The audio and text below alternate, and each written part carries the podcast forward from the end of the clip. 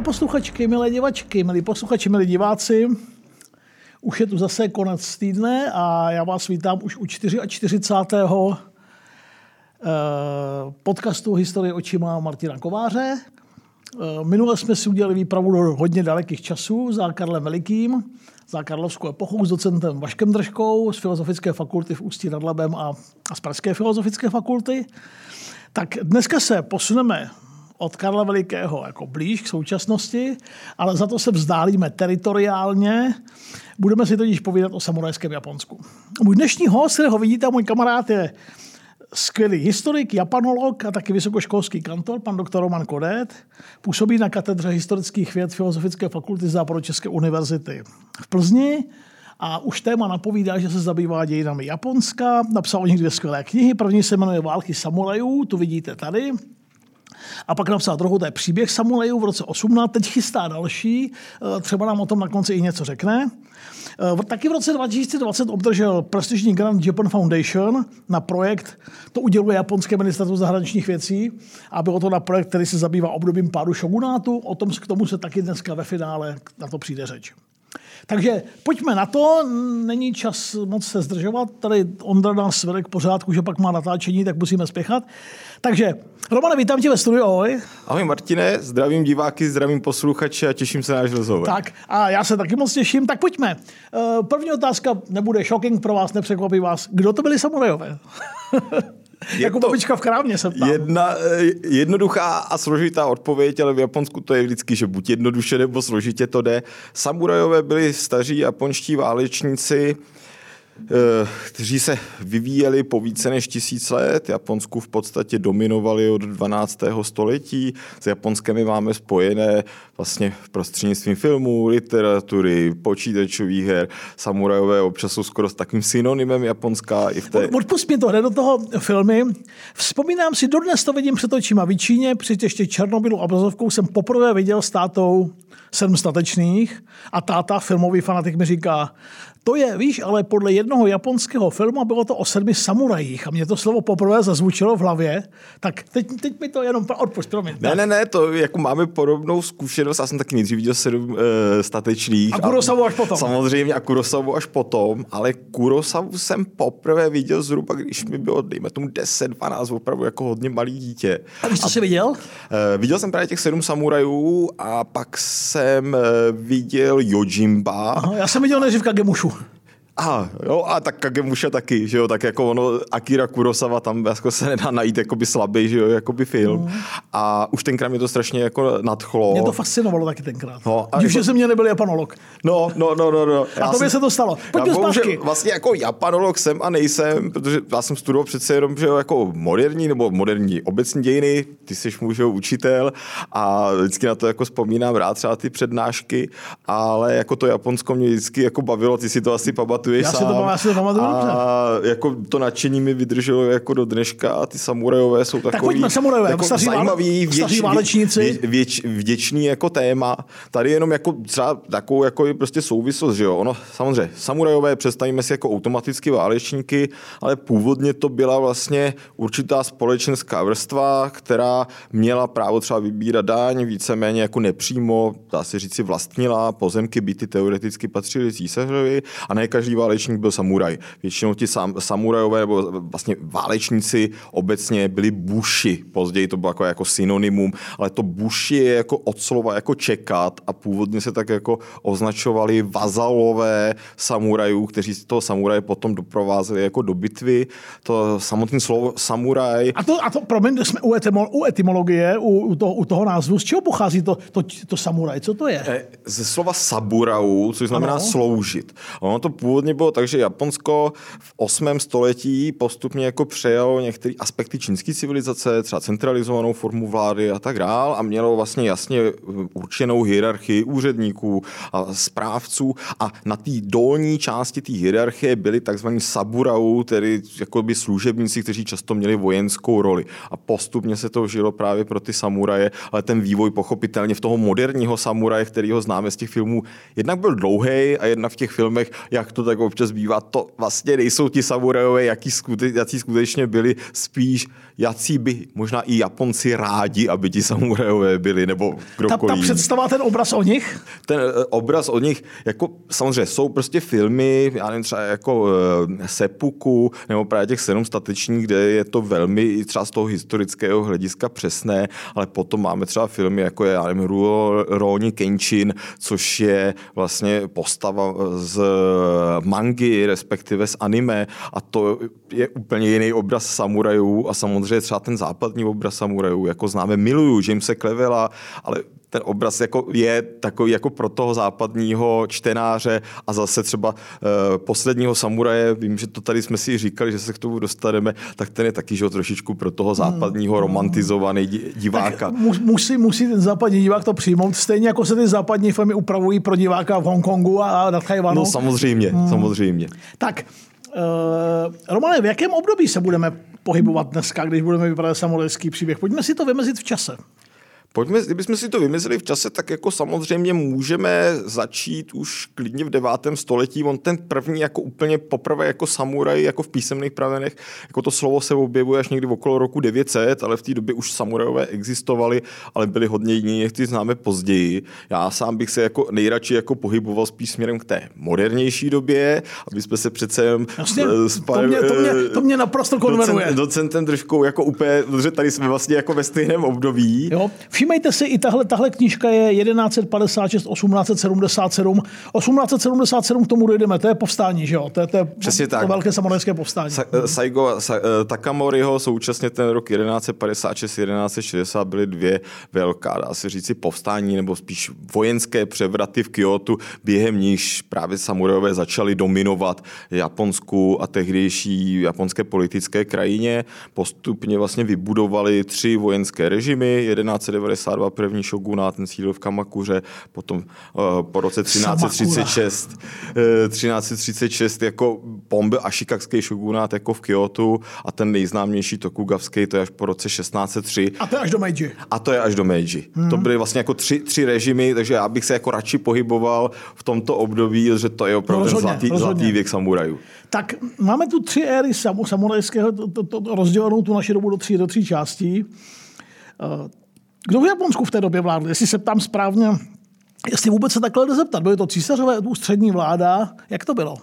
A jak silná byla ústřední vláda? Je to v Japonsku je to vždycky těžký strašně. Hmm. Já... To říkal už Honza Sikor, když tady seděl. No. S tím jsme dělali zrození moderního Japonska. Já s tím jsem... jsme začínali tam, kde spolu skončíme. Já jsem ten rozhovor jako viděl a jako bylo, bylo to opravdu krásné jako poslouchání. A já s chorou okolností jsem přednášel pro studenty VŠE, kde jsem vlastně říkal to samé, co třeba pro studenty jako naše. Že v Japonsku to často funguje tak, že protiklady stojí vedle sebe. Abych to studentům vždycky se snažím třeba jako vizualizovat, tak abych jim to vizualizoval, tak ta japonská společnost vlastně neuvažuje v tom polárním uvažování jako dobro a zlo na nějaké přímce, které jsou odděleny, ale Japonci to mají vlastně jako vždycky jakoby kruh. Což znamená, v Japonsku vždycky byly, a poměrně ne, ne, ne, silná centrální vláda, ale no, vždycky často byla silná centrální vláda, ale ona současně byla jako velmi slabá. On to, samozřejmě jako, on to vypadá jako strašně divně, ale dám jakoby příklad, když se mm. bavíme o tom období.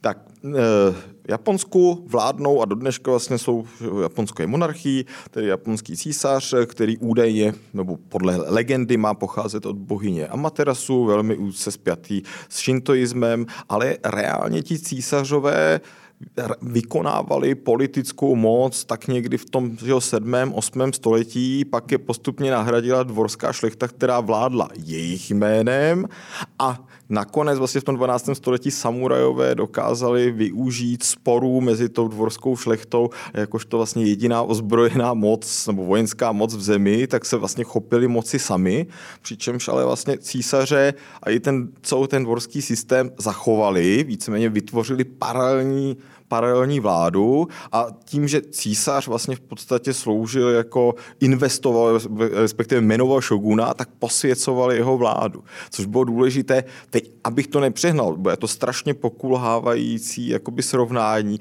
ale v určitém ohledu, že jo, císaře svatý říše římský taky, že jo, korunuje papež. Tak tady pochopitelně ta role toho císaře je mnohem slabší, ale minimálně část toho posvátna se potom přináší na Ale šoguny. nezastupitelná, můžeme to takhle říct? Nezastupitelná, přesně, přesně tak, proto ani vlastně v japonských dějinách nikdy nedošlo k pokusu toho císaře že jakoby odstranit, ale reálnou politickou moc v podstatě nevykonával v období třeba toho tokugavského šogunátu, tak císařové 250 let neopustili nejenom Kyoto, ale i svůj palác v Kyoto, což znamená, žili prakticky jako izolovaní že od úplně zbytku jako, prostě jako společnosti.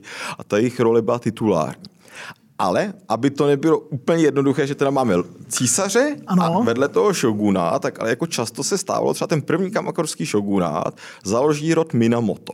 Ale ten, ta větev, která ho založí, ten šogunát, tak ta vymře během 30 let první existence a moc spadne do rukou regentů z rodu Hojo, který si vždycky nechají jmenovat někoho z dvorské šlechty titulárním šogunem, ale vládnou jeho jménem podobně jako třeba v útoku Gavů řada těch prostě jako šogunů spíš posvěcovala nějaký kolektivní rozhodnutí svých rádců, než že by jako sama přímo vykonávala svoji moc. Tenhle ten jakoby ta forma té nepřímé vlády v Japonsku a toho jakoby rozhodování jakoby v zákulisí, jako, jako stínový vlády těch šedých eminencí, to je něco, co tam je jako strašně silný. Je to jeden jako z paradoxů japonských dějin. Úplně posvatný císař, naprosto nedotknutelný, jeho prostě slovo je rozkazem, ale ale po většinu dějin vlastně to slovo nemůže uplatňovat, respektive neuplatňuje, protože je to zvykové právo. A jo, jako to Japonsko v tomhle je velmi specifické. Roman Kodet před chviličkou řekl slovo Kyoto. Úplně se mi zastavilo srdce, úplně mě zamrazilo. Jsem strávil v Kyoto dvakrát deset dní, před 12, asi před pěti let, před šesti lety. Teda, milí, milí diváci, milé divačky, milí posluchači, milé posluchačky, jestli je jako nějaké magické místo na světě a že jsme oba dva viděli kus světa s Romanem, tak, tak to je určitě jedno z nich. Já mám tři taková magická místa, to je kolumbijský Medellín, to je mm, centrální Káhira a pak je to každé úplně a třetí je Kyoto. Tak poprvé, a nebude to naposled, vám dneska říkám, jeďte tam. Určitě, určitě. Tak, a to si, to si necháme nakonec tyhle věci. E, takže ty, ty, ty si před chvilkou použil to slovo, toto buši a Eh, tak se to píše a já, co jsem se studoval kdysi, tak tedy samurajové se řídili a v závorce mám morálním s otazníkem kodexem Bushido. Co, jak to tady vzniklo, ten kodex a v čem přesně spočíval? Čo, to Bushi je právě od toho válečníka a ta do je cesta. Jo, to je třeba Či cesta válečníka? Do, cesta válečníka, že jo, karate do, že jo, kar, eh, to eh, kyudo, cesta mm. luku a tak dál bychom mohli jakoby prostě pokračovat.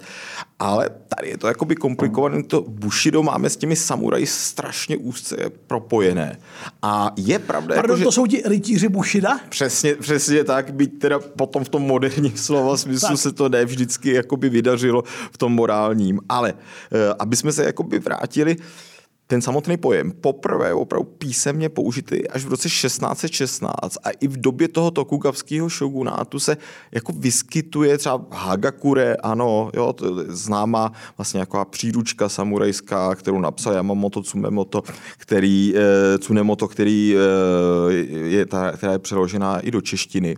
Ale to samotné slovo Bushido se používá relativně zřídka. A to, co my známe, je vlastně jakoby moderní pojem, který částečně byl vytvořen třeba pro potřeby toho nového státu éry Meiji, částečně to byl takový jakoby exportní artikl v rámci jakoby budování imidže Japonska nejenom jako toho civilizovaného moderního státu, ale současně i státu s bohatou historií. A právě to srovnání těch samurajů s těmi středověkými rytíři jako určitě hrálo jako důležitou roli při budování vztahů mezi třeba Spojenými státy, Japonskem, Velkou Británií, ale rozhodně jako Bushido, i když je to třeba moderní termín, termín a to moderní Bushido se liší od toho samurajského ano. jako etosu, tak bych ho ale zase úplně nezatracoval, protože ti samurajové už od těch nejranějších dob měli jako velmi silně propracovaný kodex cti, kodex eh, chování a eh, dejme tomu kodex obecně morálky.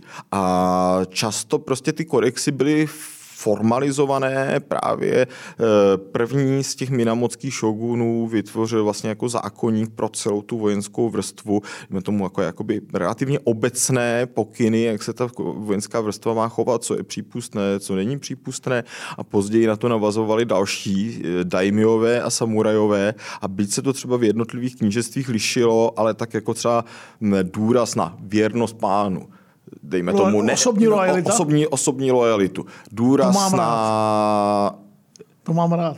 To jako, to, to, u těch samurajů je, že jo, jako alfou a omegou, jako ta lojalita a ta, jako dejme tomu, nejenom tomu pánu, ale i vlastně jako jeho věci, jeho, jeho rodině a ta je jako prostě jako velmi jako silná. Současně tam jako řada těch jako e, nařízení, respektive jako těch souborů kodifikovala, jak má samuraj žít, jak se má třeba šatit, jak má být vyzbrojen do bitvy, co je, co není přípustné e, chování, tak aby třeba nezahambil právě toho toho svého pána. To vlastně byla součást, že jo. Mm. Nedělat mosturu. Přesně tak, mm. přesně tak, loyalty a e, pochopitelně jako to nebyly ty zákonníky. Že jo, samurajové mezi těmi jakoby nařízeními, tím, tím jako souborem toho, čím se samurajové řídili, tak bylo to jako byl velký důraz kladen na jejich vzdělání.